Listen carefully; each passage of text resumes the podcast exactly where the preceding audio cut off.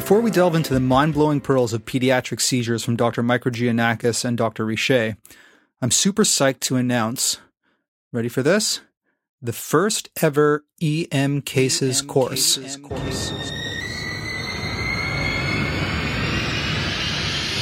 Yes, folks, this is the E M Cases podcast taken to the next level.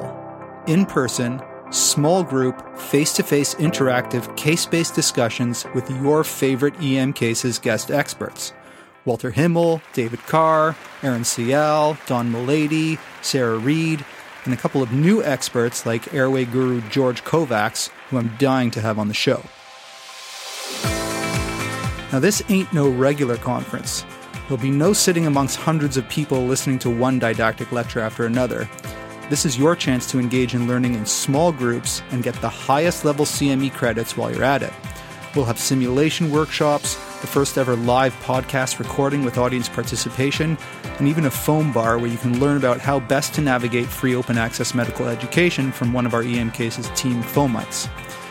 The date is February sixth, and the location is North York General Hospital in Toronto. Pediatric seizures are common.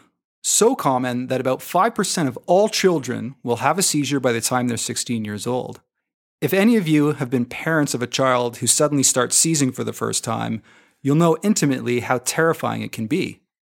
While most of the kids who present to the E D with a seizure will end up being diagnosed with a benign, simple febrile seizure, some kids will suffer from complex febrile seizures requiring more thought, more workup and management, while others will have afebrile seizures, which are a whole other kettle of fish. We need to know how to differentiate these entities, how to work them up, and how to manage them in the E D. And then there's status epilepticus, a true emergency with a scary mortality rate where you need to act fast and know your algorithms like the back of your hand. So sit back and relax if you're driving, or get a good rhythm going if you're exercising while listening to this podcast, with the help of pediatric neurologist Lawrence Richet and pediatric emergency medicine national speaker extraordinaire Angelo Mikrogiannakis. We'll give you all the tools that you need to approach the child who presents to the E D with a seizure with the utmost confidence.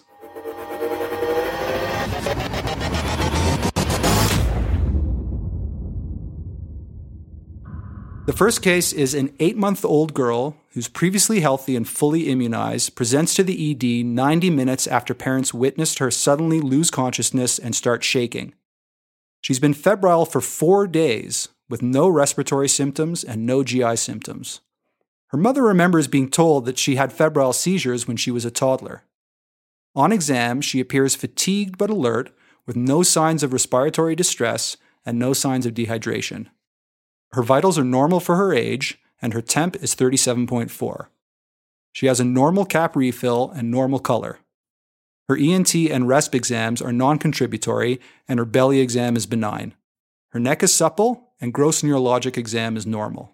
While you're explaining to the parents that their child has likely suffered a benign simple febrile seizure, she starts to seize again. So, what's your general take on this case? What are your thoughts? Her first seizure in this febrile illness occurred fairly late in the febrile illness. That would be something to pay attention to, I think. The first seizure, nonetheless, and the context of that seizure still sounds very much like a typical febrile seizure at that point.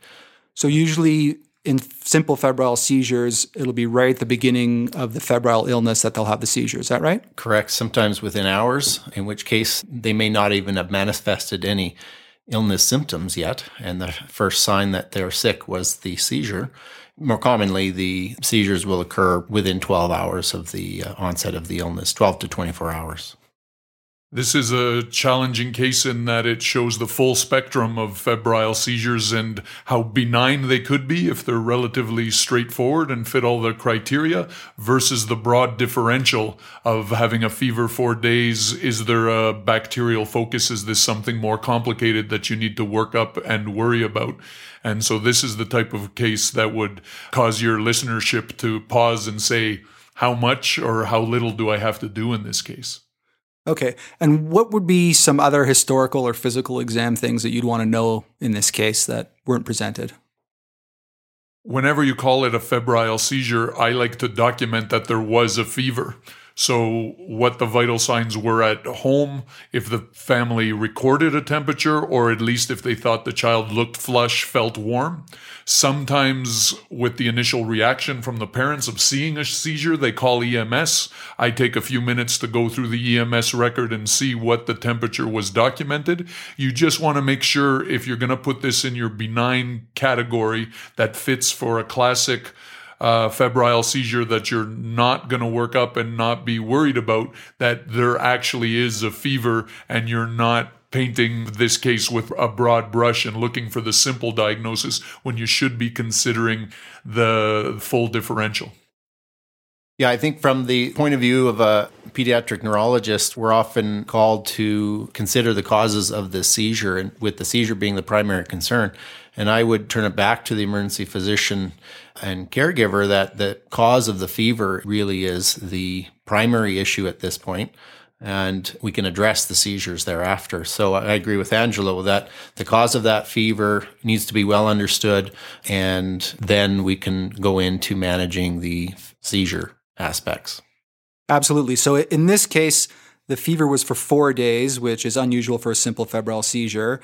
They didn't actually have a documented fever in the emergency department, which makes you think maybe this could be an afebrile seizure.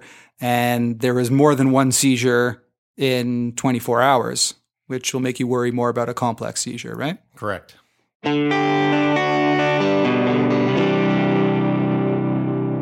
So we've been talking about how this is probably a seizure. However, sometimes it's not so clear whether it's an actual seizure or whether it's a seizure mimic.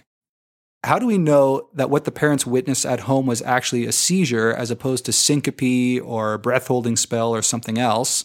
In other words, what are some of the more common and tricky pediatric seizure mimics, and how do we differentiate them from seizure? Very similar history uh, as you'd take in an adult patient for a clear description of the event, the timing and the sequence of everything that happened. Generally, the episodes involve tonic-clonic movement, and they tend to be generalized in this age population where we're discussing febrile seizures or complex febrile seizures. It's hard in an eight-month-old to decide on incontinence. They're in a diaper, and whether they had previously wet their diaper afterwards, that's not usually one of the things you'll get on history. Your patient isn't going to add a lot of information whether they felt an aura or how they how they felt. So I asked the parents what they saw, what the hands, arms, and legs were doing at the time, what the eyes were doing at the time. So there's a large proportion of pediatric seizures that will involve some form of eye deviation to one side or the other, or maybe even some uh, neck and head deviation to the other side. And then what happened after the incident?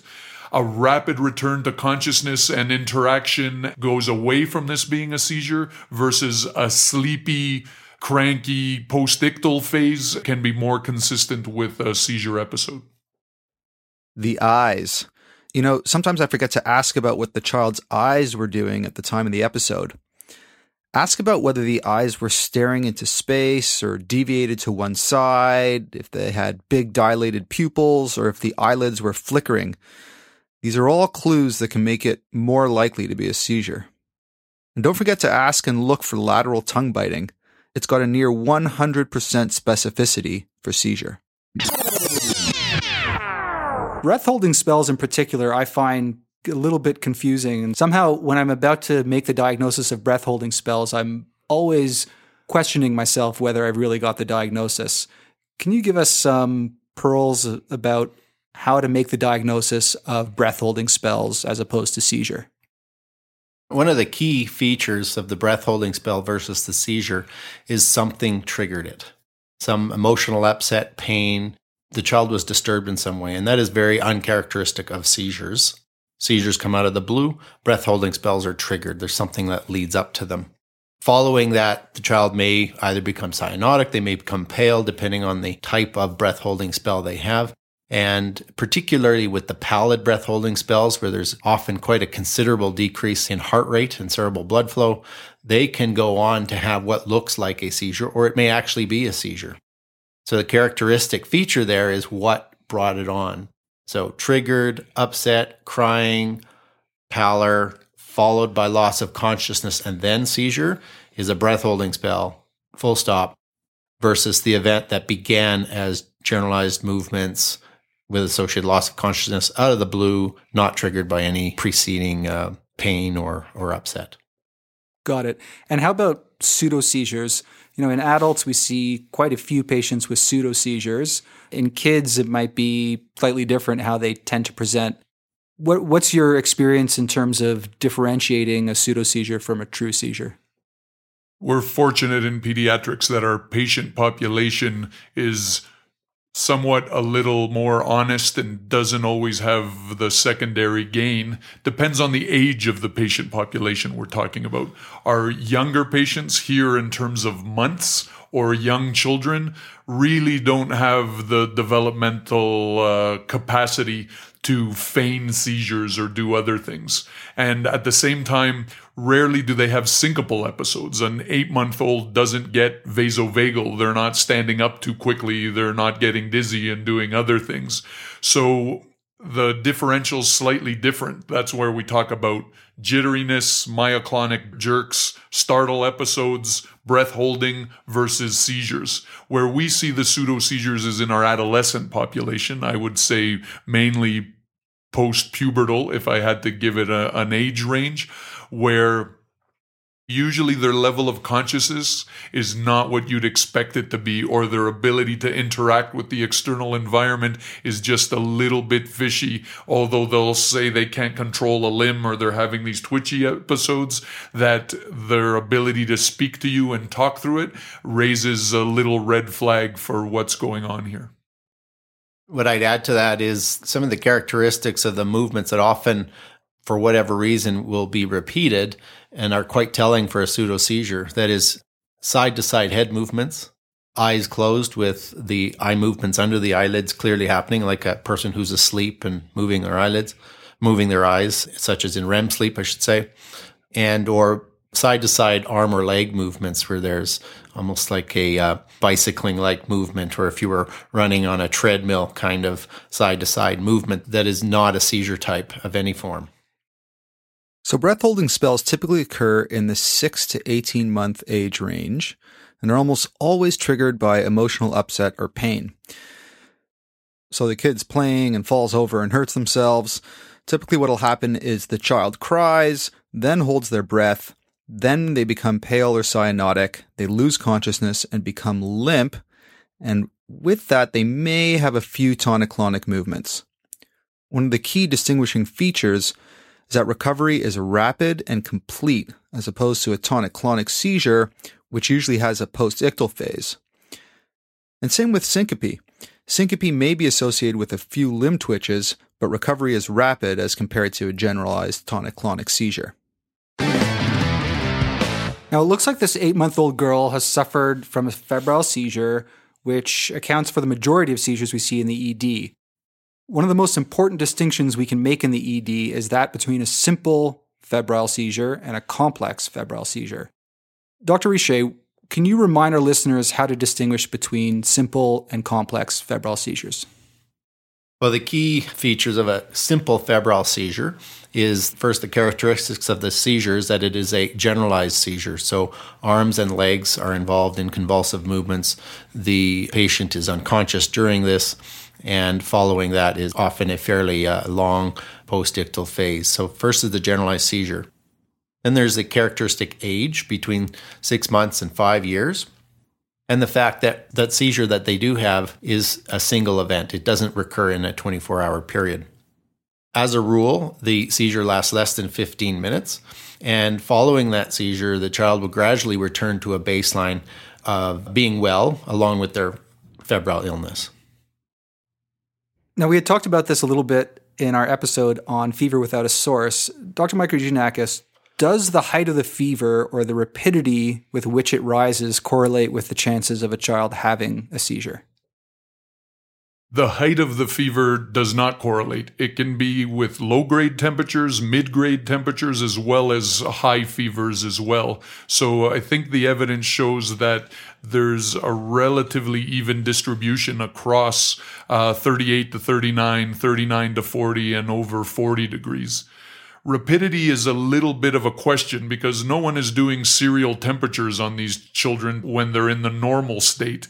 Where we infer rapidity of onset is that these children otherwise look well at home. They're off playing with their siblings or in the other room, and parents' attention is drawn to them because they're having the seizure. And at that time, they feel warm, looked flush, or even E M S might be the first documentation that there's a fever.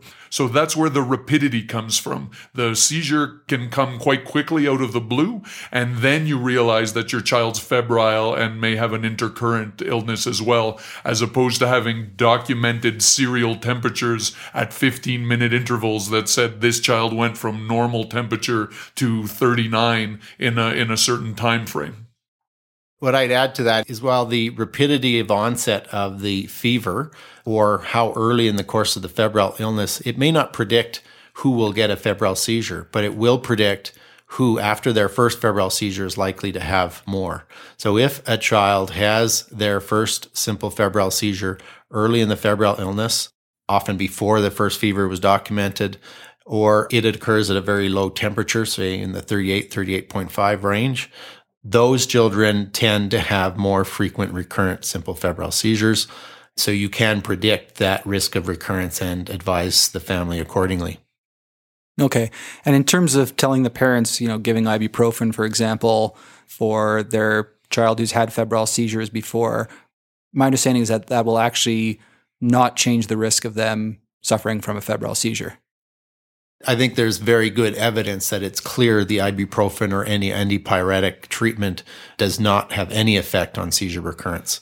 And that could be for any number of reasons. So the reasons for using an antipyretic are simply for comfort measures, like you would any child who might benefit from that, but it won't prevent the seizure, and nor is it the parent's fault for not treating the fever early enough that their child had a seizure. And that's sometimes something that needs to be made clear, that it wasn't their fault they didn't get on this soon enough. We do see parents who, after the first febrile seizure, and we've had the discussion about the potential for recurrence, that one-third of children may have another episode, want to take an aggressive approach and prevent this from ever happening to their child again. I think that places an undue burden on them. Um, it exposes the child to multiple repeat doses of something like acetaminophen that is not without side effects and toxicity in larger doses over prolonged periods of time. So really the teaching is to undo that and say, you cannot prevent this. Respond to your child like you would any other time as a comfort measure, not using ibuprofen or Tylenol as a prophylactic measure to maintain normothermia. Let's talk a little bit more about the underlying cause of fever in children who present with febrile seizures. Let's start with the question, are kids with febrile seizures more likely to be suffering from a serious bacterial infection than a kid who presents with a fever without a seizure? The children are not necessarily at greater risk for having an underlying bacterial meningitis as the cause of their seizure and fever. But I think it's fair to acknowledge the fact that the patient just had a brain symptom and they have a fever. So having a higher index of suspicion is reasonable, but the fact that they had a febrile seizure does not necessarily mean that their risk of having a serious bacterial meningitis is higher than the any other person who has a fever. If we know that the occurrence of a simple febrile seizure seems to contribute no independent risk for adverse outcomes from infectious causes, then the question arises, do we need to work these patients up for their fever? Well, once we're convinced their child has had a simple febrile seizure and has returned to baseline function, we can essentially forget about the seizure and work up the fever like we would any patient who presents with a fever. So we might get a urinalysis, for example, if we can't find a focus for the fever. Next, we're going to talk about how to counsel the parents when it comes to disposition of a child with a simple febrile seizure. So Doctor Mikrogiannakis, you spoke a little bit about how you counsel parents of kids who have had a simple febrile seizure. Let's say you, you've decided that the child in front of you has had a simple febrile seizure caused by a benign viral illness. You're ready to send them home. What do you tell them in terms of what to do if the child has a seizure again, what the chance of recurrence of a seizure or of epilepsy is, and whether or not future seizures can be prevented with benzodiazepines. You already had mentioned whether they can be prevented by antipyretics, and the answer is no. So let's just start with, what do you tell the parents in terms of what they should do if the child seizes again? This is standard seizure teaching, whether it's a febrile seizure or a non-febrile seizure. It's mainly safety first, how they can put their child in the recovery position, not put anything in their mouth. Most of these seizures are brief, self-limited, and will resolve on their own. Early on, if they haven't dealt with this often and I'm still sensing anxiety, I usually tell them that they can call nine one one and get some supports there. I don't counsel them to manage their children at home initially until we see where this pattern is going to go. Because we know that children who've had one febrile seizure have a thirty-three percent chance of recurrence. We can't tell with the child in front of us which ones are the two-thirds that aren't going to have another febrile seizure and which ones are the one-third that will. There has been some evidence on a population basis that allows us to predict some chance for recurrence of febrile seizures. And the things that have been associated are... Number one. A younger age at onset of febrile seizures, so less than eighteen months with the first febrile seizure. Number two. A lower temperature that triggers that febrile seizure, so temperatures lower than forty degrees at first convulsion. Number three. Very quick movement to seizure, so less than an hour between the onset of febrile illness and the first convulsion. Number four.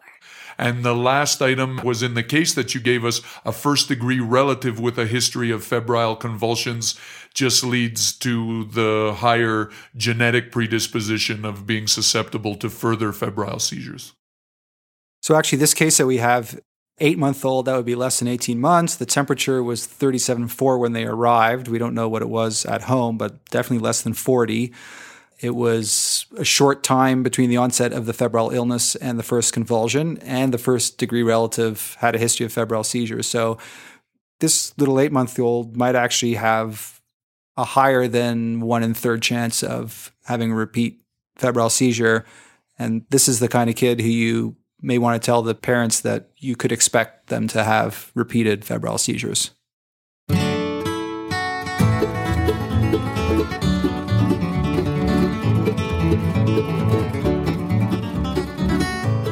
So let's get back to our case of the child who you've decided probably has suffered a complex febrile seizure. Doctor Mikrogiannakis, first, how do you work up these kids with complex febrile seizures? The big question is, do they need L Ps to rule out meningitis? Do they need C Ts of the head? What kind of workup do they need, if anything, in the E D? When they come out of that comfortable definition of simple febrile seizure, it opens up all the questions of how much or how little to do for these patients. So a complex febrile seizure usually adds the complexity in terms of this seizure was longer than fifteen minutes, or it had some focal component to it, or they've had more than one seizure in a twenty-four hour episode. So this puts the onus on the eMERGE physician to rethink things, say how much or how little do I need to do. At the extremes of a sick child with an altered level of consciousness who looks exceedingly unwell, I would argue that the astute eMERGE physician would pick up on that and quickly do everything necessary to resuscitate and stabilize that child. The question comes in the gray zone, should I or shouldn't I, or this child kind of looks okay but not really. I take a stepwise approach to my investigations and use time and reassessment to help me decide how deep to go into my investigations. So the fact that they've had a complex febrile seizure tells me they're going to stay in the eMERGE department for a, a little bit longer, that I'm going to screen their labs, even though these are more rule-out tests with a low pretest probability than the likelihood of actually finding something. You're going to check their glucose, their sodium, their other electrolytes like calcium and magnesium.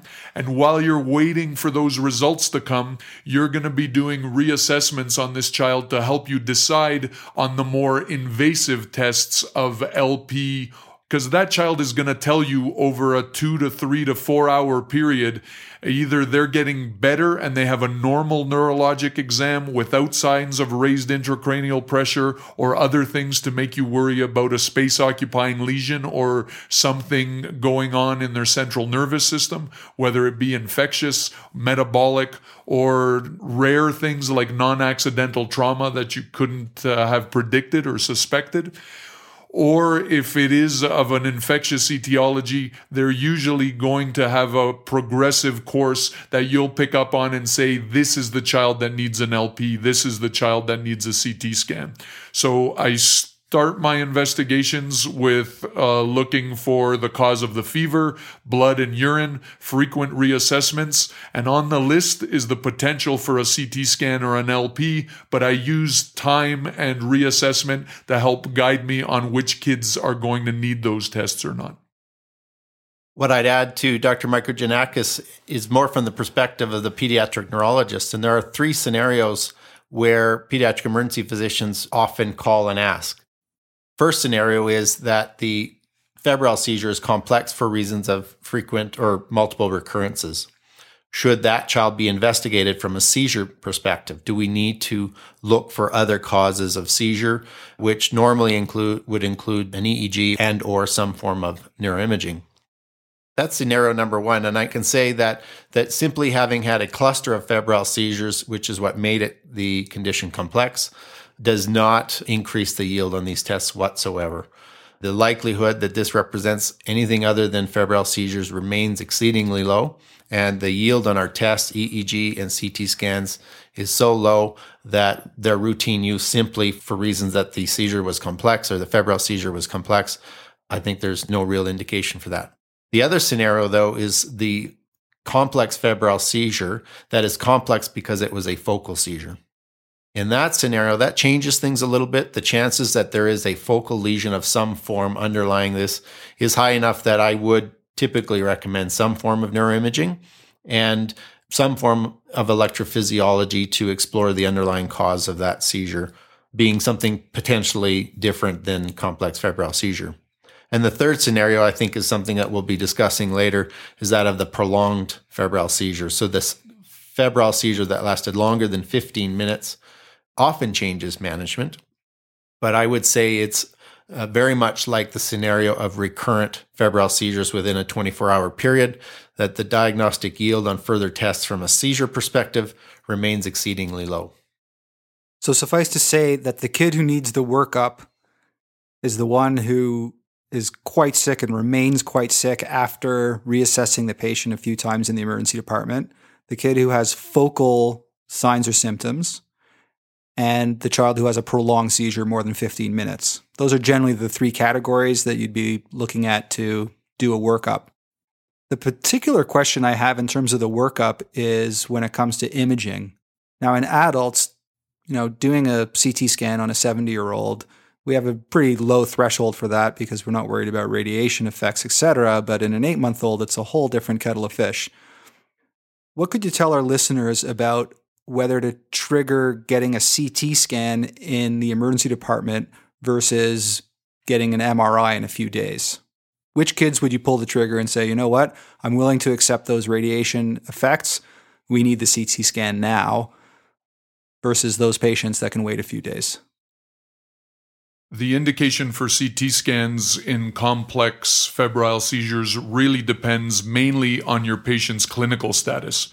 So if you suspect non-accidental trauma, then that child should be imaged. If that child had a focal component to their seizure and still has not returned to their usual baseline over a two to three hour window, then they should be imaged. And any evidence of raised intracranial pressure or mass effect on physical examination would be an indication to image that child with a C T scan. Okay, so you don't necessarily need to scan in the E D the patient with a focal seizure unless they haven't returned to baseline after a couple of hours. Yes, that's correct. You don't have to scan them all. As long as they've come back to normal, they have no ongoing deficits, and they have a normal physical and neurologic examination. I think the only thing I'd add to that is if the child has a known underlying disorder, such as a ventricular peritoneal shunt, that that child should be imaged at a much lower threshold. Absolutely. So now for the case resolution. The eight-month-old child was diagnosed with a complex febrile seizure and was found to have a simple U T I. She was admitted with no further fever or seizures, had a negative septic workup aside from the U T I, and a normal E E G. A C T scan of the head was not done in the E D, nor when she was admitted. An L P was not done. She was discharged on oral antibiotics for her U T I, and she did well. It's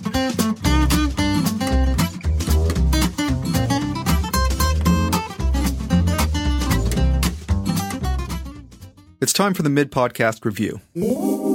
First, how can you distinguish a simple febrile seizure from a seizure mimic, like breath-holding spell or pseudoseizure?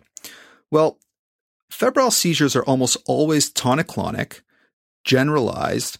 They often involve eye deviation, flickering of the eyelids, dilated pupils, or head and neck deviation, as well as a post-ictal phase and lateral tongue biting. Now, the key feature of a breath-holding spell is that it's almost always triggered by pain or an emotional event, as opposed to seizures, which occur out of the blue. Kids with breath-holding spells look pale or cyanotic, then they go limp, and then sometimes they have a few limb twitches or even a full seizure. And what about pseudoseizures? These can sometimes be tough. They tend to occur in teenagers as opposed to little kids, and they can be distinguished from true seizures by looking at the limb and head movements and by looking at the eyes. You see, pseudo-seizure movements tend to be side-to-side head movements or bicycling-like movements of the legs or side-to-side to-and-fro movements of the limbs of some sort. Often the eyes of a teen with pseudo-seizures are closed as opposed to open and deviated in a true seizure. Now let's just nail down the diagnostic criteria for a simple febrile seizure so that we can distinguish it from a complex febrile seizure. So simple febrile seizures are in the age group of six months to five years. It's a single seizure within twenty-four hours. They're generalized tonic-clonic. They last less than fifteen minutes, and the child returns to baseline and has a normal neurologic exam, usually after a brief post-ictal period. So if any of these criteria are not true, that is, if there's more than a single seizure in twenty-four hours, if it's focal rather than generalized, if it lasts more than fifteen minutes, or the child doesn't return to baseline, then we're thinking complex febrile seizure. Now, your general approach to simple febrile seizures is essentially to ensure that the child fits the defined criteria and then evaluate the patient as if they only had a fever. Some history pearls for febrile seizures are that they tend to occur early in the illness, in the first day that the kid's febrile. So if the seizure occurs more than twenty-four hours after the onset of fever, your suspicion for a bacterial cause of the fever and a pathologic cause for the seizure should be heightened. Remember that the height of the fever does not correlate with the chance of febrile seizure, and that prophylactic antipyretics have not been shown to affect the incidence of recurrence. Simple febrile seizures are not an independent risk factor for serious bacterial infection, and aggressive diagnostic workups are rarely indicated. Now, what about when you're ready to discharge the patient with a simple febrile seizure? What do you tell the parents? Well, first, safety. Show the parents the recovery position and remind them not to put anything in the child's mouth. You may opt to tell the parents that the risk of recurrent febrile seizures is approximately thirty-three percent overall, but remember that the risk is higher in kids under eighteen months, those with a temp of less than forty at first convulsion, those with less than one hour between onset of the febrile illness and first convulsion, and finally, if a first-degree relative has a history of febrile seizures. If the parents ask you about the risk of epilepsy after their child has a simple febrile seizure, you can tell them it's about two percent, and that compares to a baseline risk of one percent in the general population. Now, what about the workup of a complex febrile seizure? The workup of kids with complex febrile seizures, according to our experts, should be a stepwise approach, keeping in mind that the younger the child, the more aggressive the workup should be. Many of these kids with complex febrile seizures can go home without extensive workup, especially the ones who return to baseline in the E D and had no focal symptoms. While there's no increased risk of bacterial infection as a cause for the febrile seizure compared to kids who present with fever without a seizure, meningitis should always be on your radar in kids with complex febrile seizures. In fact, about a quarter of kids with meningitis will present as a new onset seizure, but will often either have persistent altered mental status or other concerning findings like petechiae, focal seizures, and nuchal rigidity. Well, that's it for the review of febrile seizures. Now we'll go on to non-febrile seizures. Ready? Go. On to case number two. A two-month-old, otherwise healthy, bottle-fed baby who was born at forty weeks gestational age with no issues presents to your E D via E M S. First-time parents witnessed a three-minute tonic-clonic seizure. The infant had been well up to twenty-four hours prior when he became increasingly lethargic. He vomited once that morning. The parents report no fever, no respiratory symptoms, and no G I symptoms besides the episode of vomiting. On exam, the infant appears lethargic but rousable. Vitals are normal except for a slightly elevated heart rate. Rectal temperature is thirty-five point one. Fontanelle is soft. Pupils are equal and reactive, neck is supple, tone and reflexes are normal. The skin, E N T, chest, and abdominal exams are unremarkable. So Doctor Mikrogiannakis, what else would you want to know in this case? What else would you ask the parents, and what would your most likely diagnosis be? This patient's age and the type of seizure makes this more concerning and more likely to be pathologic in some sense. A two-month-old with a three-minute generalized tonic-clonic seizure doesn't fit into our definition of simple febrile seizures. This child's cool, if anything. They're not febrile. And by age, we're going to have to cast a broad net and keep a broad differential in mind. So the birth history you gave us partly a term forty-weeker with no concerns, but issues at birth and issues such as birth asphyxia can lead to seizures later down the line. So those would be some of the things I'd investigate. Family history, uh, the likelihood of any metabolic abnormalities, any types of electrolyte disturbances uh, due to any sort of congenital illness. The whole differential is open here, so you have to manage two things. The patient in front of you, maintaining their A B Cs and beginning your stabilization, resuscitation, as well as gathering as much information you can from the family and going into some uncomfortable places like the likelihood of non-accidental trauma or things that have come up suddenly for this child. So you stabilize the patient, and you ask all those great questions to the parents, and you're not really coming up with anything, and the initial blood work comes back, and you notice that the sodium is one hundred twenty-two. So Doctor Mikrogiannakis, what's the slam dunk diagnosis here? What are you thinking? Three main things that I think about. Two organs and one cause that can be brought out in how the parents have been feeding the child. So when I see low sodiums, I think about their adrenal glands and their kidneys, and then I think about the possibility of dilution of their formula that's given them too much of a water load and dropped their sodium. By asking the parents of an infant who have had a seizure the simple question of how do they mix the infant formula for feeding, you can clinch the diagnosis of hyponatremia secondary to overdilution of the formula with water. Dilution of formula with too much water is a common cause of hyponatremic seizures in infants, and if the child's seizing in front of you, they should be treated with three milligrams per kilogram of three percent hypertonic saline as opposed to the usual benzodiazepines. In an old study out of the Annals of Emergency Medicine entitled Hyponatremia as the Cause of Seizure in Infants, they found that hyponatremia was the cause of seizures in seventy percent of infants younger than six months of age who lacked other findings suggesting a cause. They also found that a temperature of thirty-six point five or less was the best predictor of hyponatremic seizures. So the low temp of the infant in our case was a clue to hyponatremia as a cause for their seizure.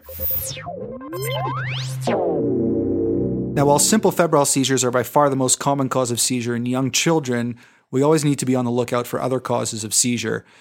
And seizures can be the result of pretty much any toxic ingestion, any space-occupying lesion of the brain, metabolic disorders, shaken baby. The list is very long.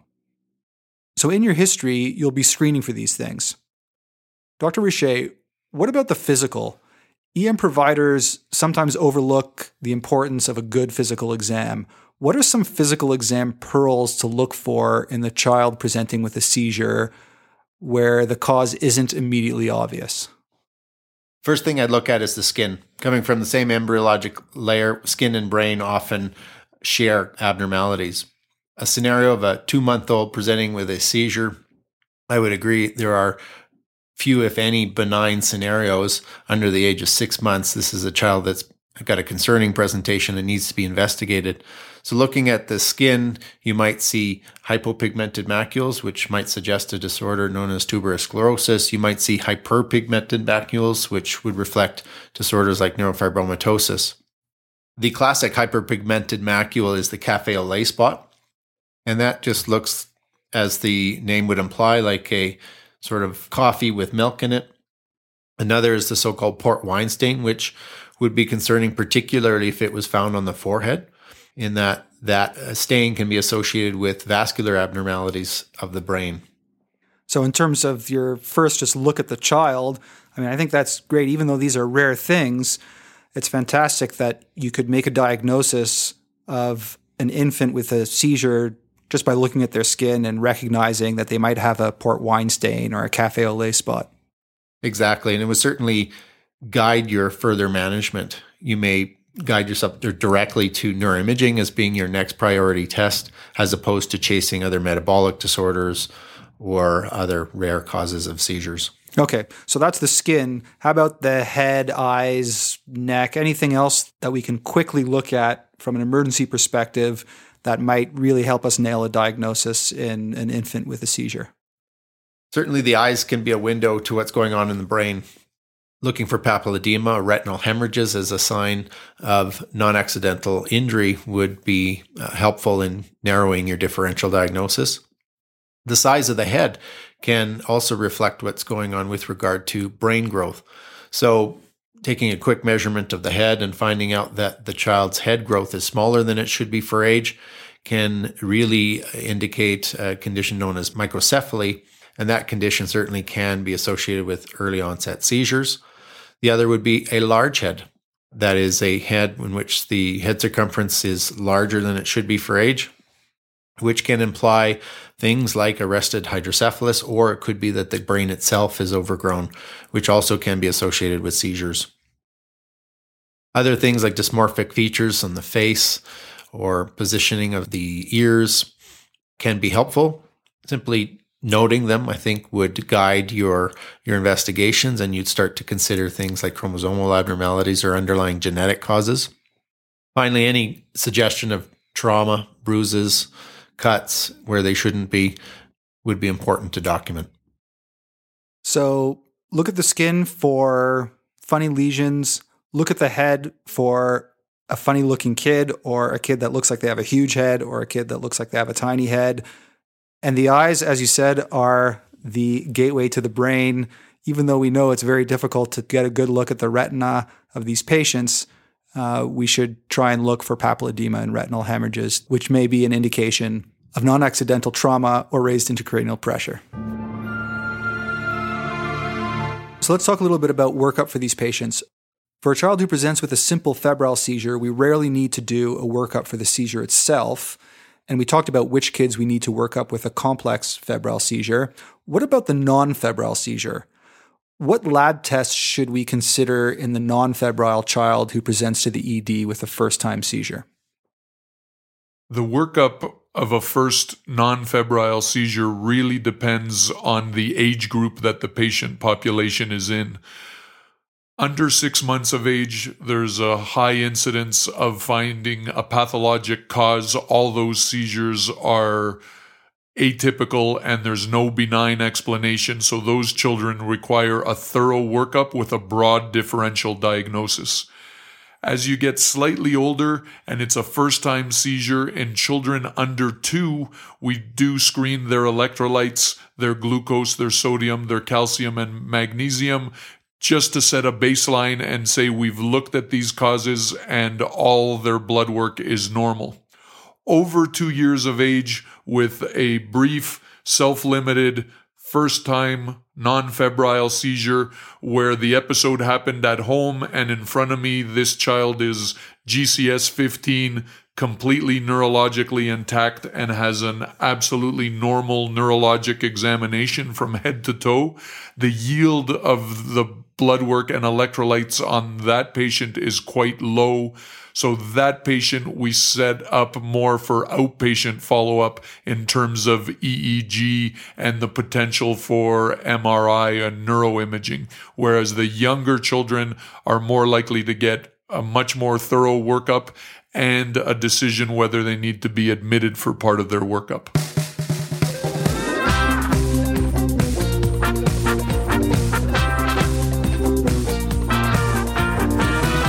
So we already talked about which kids with febrile seizures might require a C T head. Doctor Richet, what about kids with non-febrile seizures? Do they all require a C T head in the E D? I would say no. I think you can use some judgment there. Under the age of two years, I have a much higher index of suspicion of an underlying cause for seizures.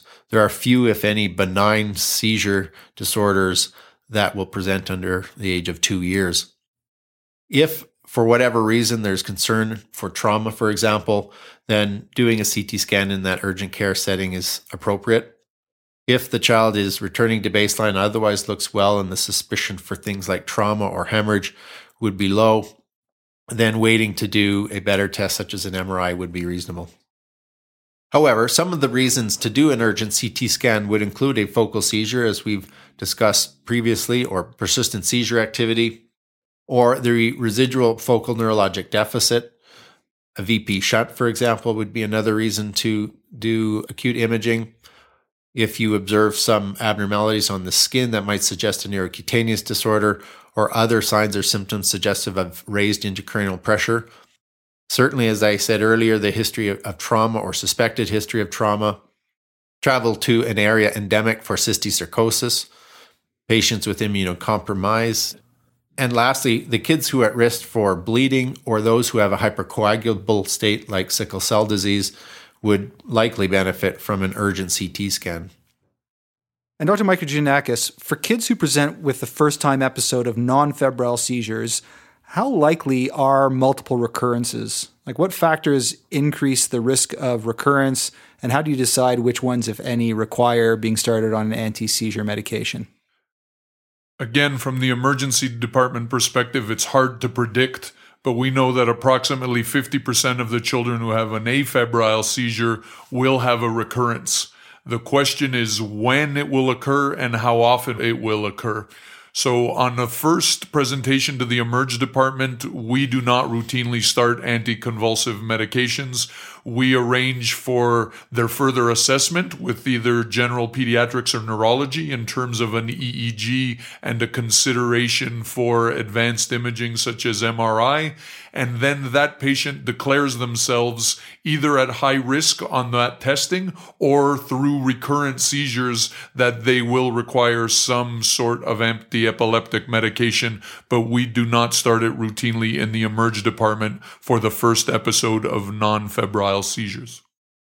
Yeah, it's actually my understanding that the medications that we use for adults sometimes who present to the emergency department with seizures, they can actually increase the chance of kids having more seizures, like Dilantin and carbamazepine, for example.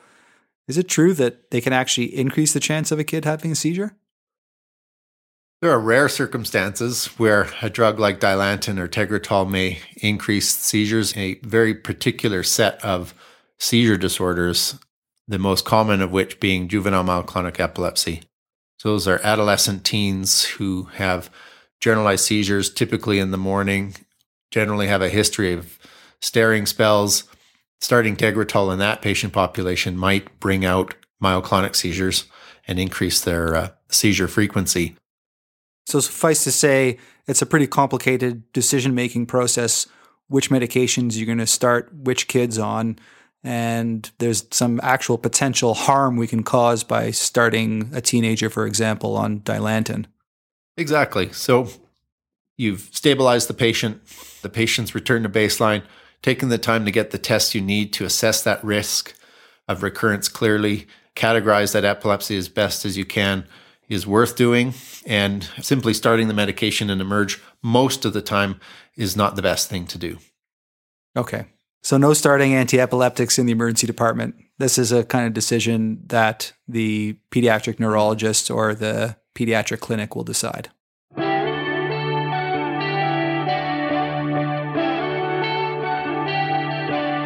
Let's talk disposition for these first-time non-febrile seizures. Generally speaking, what factors do you consider when deciding on disposition for the child with a non-febrile seizure? The main factors are the ones that drove my pretest probability and my need to work them up. Younger patients less than six months are all getting worked up and likely admitted for observation and specific diagnosis.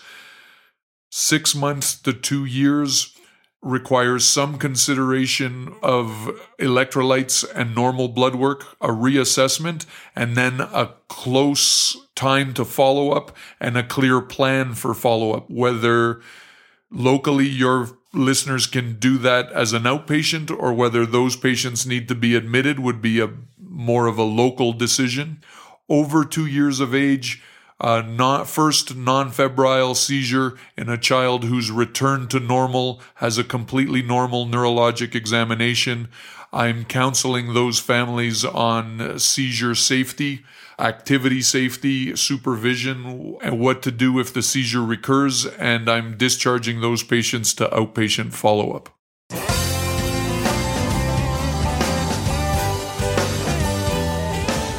All right, folks, rather than go through the details of an entire case, just imagine yourself in the resuscitation room with a three-year-old that won't stop seizing. The parents are freaking out. The nurses are asking you what meds you want. You're sweating. What are your priorities of management going to be in this case? This is the classic emergency physician scenario where our skill set Uh, shines in terms of assessment of the A B Cs, uh, supporting this patient, getting them on cardiac monitoring, applying oxygen, and then working to figure out why this child is seizing. At the same time, you're trying to stop the seizures. Where some of the more recent changes have come, the primary focus was on I V access and initiation of intravenous medications.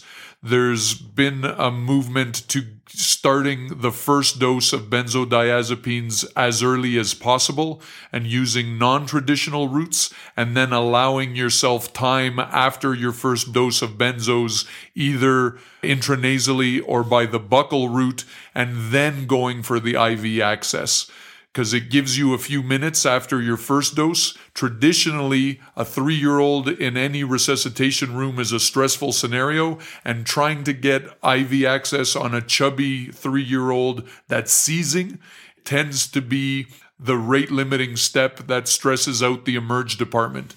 New studies that show the effectiveness of buccal and intranasal midazolam allow us to get the benzos on board and then work on I V access and check a glucose to make sure that the hypoglycemia is not the cause of their seizures. Status epilepticus is a serious entity with mortality rates ranging from ten to as high as forty percent, depending on the etiology. Prolonged seizures can lead to lactic acidosis, rhabdomyolysis, hyperkalemia, hyperthermia, and hypoglycemia, and as a result, permanent neurologic damage. Now, things have changed over the years when it comes to how we define status epilepticus. It used to be defined as any seizure lasting longer than thirty minutes. Nowadays, the definition has sort of changed. Doctor Richet, how has the definition of status epilepticus changed in recent years, and how does this new definition affect our management strategy in the emergency department? Certainly, we know a seizure lasting thirty minutes can be harmful to the brain. but you wouldn't want to wait that long to treat it. And I think that's where more operational definitions of status epilepticus or impending status epilepticus is a far more useful definition in the emergency setting.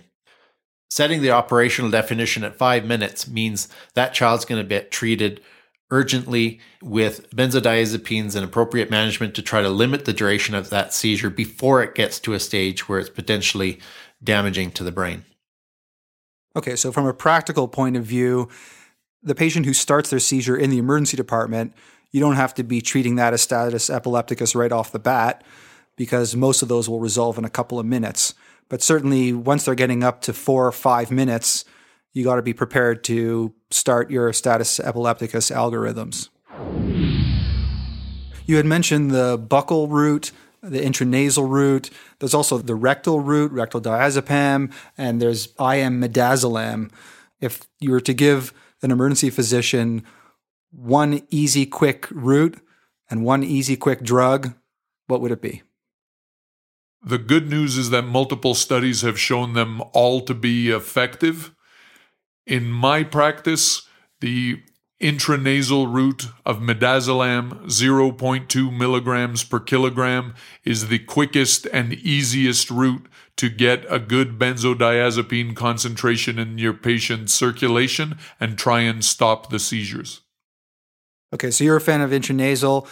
The other options are I M midazolam. That's my go-to first anti-seizure medication for someone who doesn't have an I V, and that's zero point one to zero point two milligrams per kilogram. I know that there's a lot of local preferences or physician preferences in terms of what their first go-to route of giving benzodiazepines. There's twenty studies in the literature, and the good news is that all of these routes have been shown to be relatively effective, some of them compared head-to-head.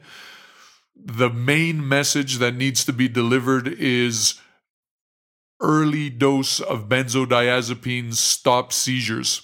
And what we're trying to get away from is our E M S colleagues or our emergency medicine colleagues from fumbling for the I V on this challenging child for two to four to five minutes and get the benzodiazepines on board by your preferred route, whether it be intranasal or buccal or intramuscular. Get the benzos on board, then work on your I V access and continue to flow through your status epilepticus pathway.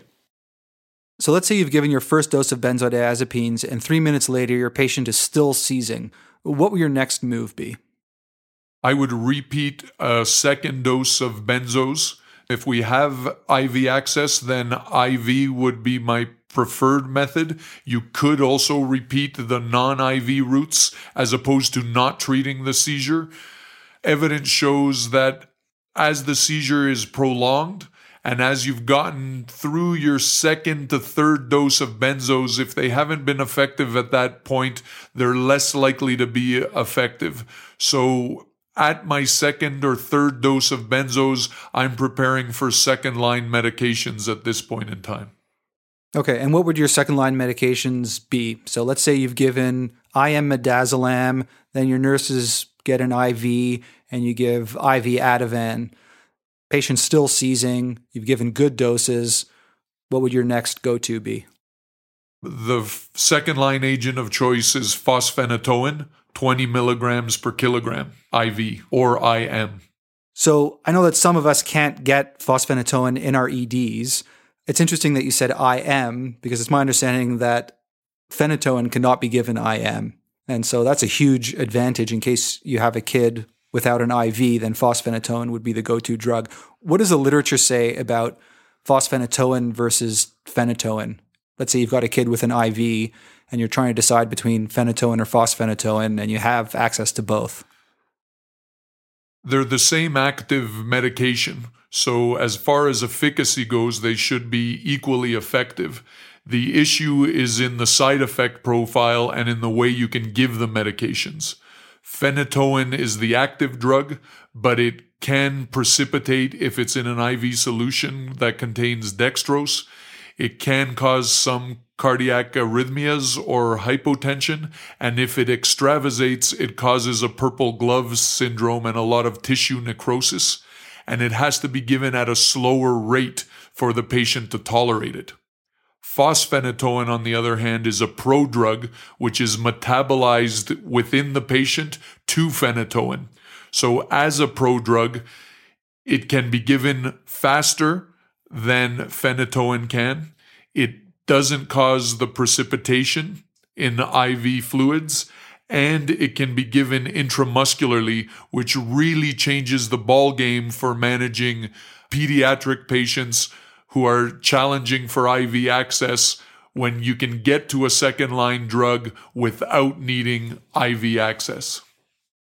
So let's say you've given your benzodiazepine, you've gone on to a second dose of benzodiazepine, then you've gone to your fosphenytoin, and if you don't have fosphenytoin, then phenytoin. What would the indication for phenobarb be? You know, a lot of these algorithms have phenobarb after your benzos and your fosphenytoin or phenytoin. In what kids would you recommend trying phenobarb to stop status epilepticus? I would normally recommend phenobarbital as a second-line agent rather than Dilantin in the very young infant.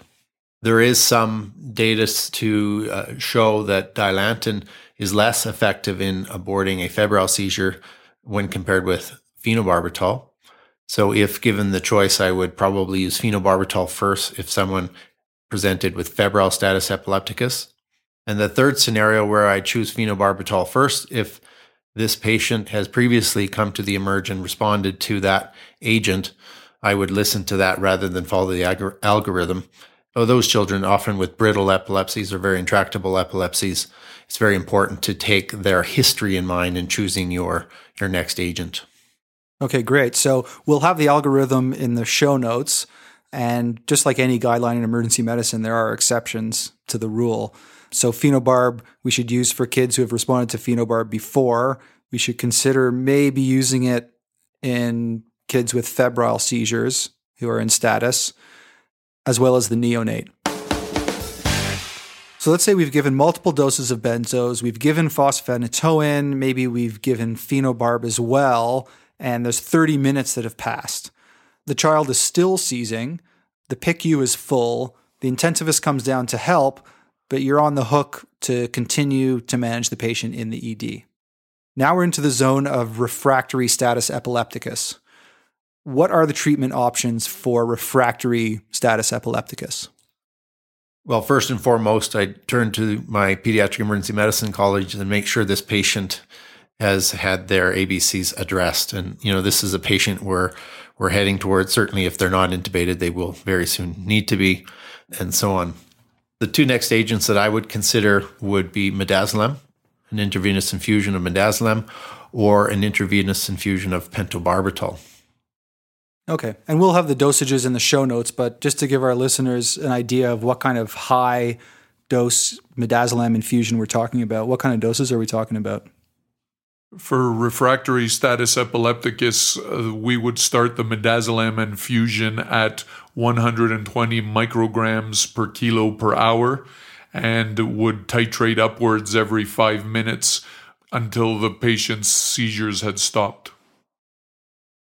Now, the new kid on the block, based on one study from two thousand thirteen in adult patients with refractory status epilepticus, is ketamine of all things. Do you have any experience using ketamine in refractory status epilepticus? I've only had experience on one occasion with using ketamine in the most intractable of scenarios where this patient had been seizing now for days, and it didn't work. So although that's only an N of one, it's yeah. interesting to hear.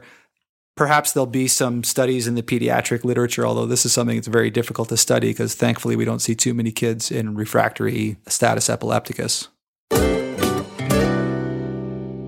So let's say finally your patient stops seizing. You breathe a sigh of relief, only to be reminded that your care of this patient is not over. Once you've stopped a patient from seizing, what are your priorities then? Once the seizures have stopped, that's a time to circle back in this high-stress situation, make sure you've dotted your I's and crossed your T's. When we get to refractory status epilepticus, I always go back and think about some of the rare causes. Most of the kids we see that C's have epilepsy or have cerebral palsy or some sort of underlying disorder. When you get to refractory status epilepticus, I think of some of the rare things we've seen in terms of hyponatremia, hypocalcemia. We've seen hypertensive encephalopathies. And I just go back and re-ask myself, why did this child seize for so long? Make sure I've thought about some of the reversible causes, and then go back and make sure that we've dotted the I's and crossed the T's in terms of the patient's airway assessment. Are they protecting their airway? Have we secured their airway, their vital signs, and then preparing them for transport to a tertiary center?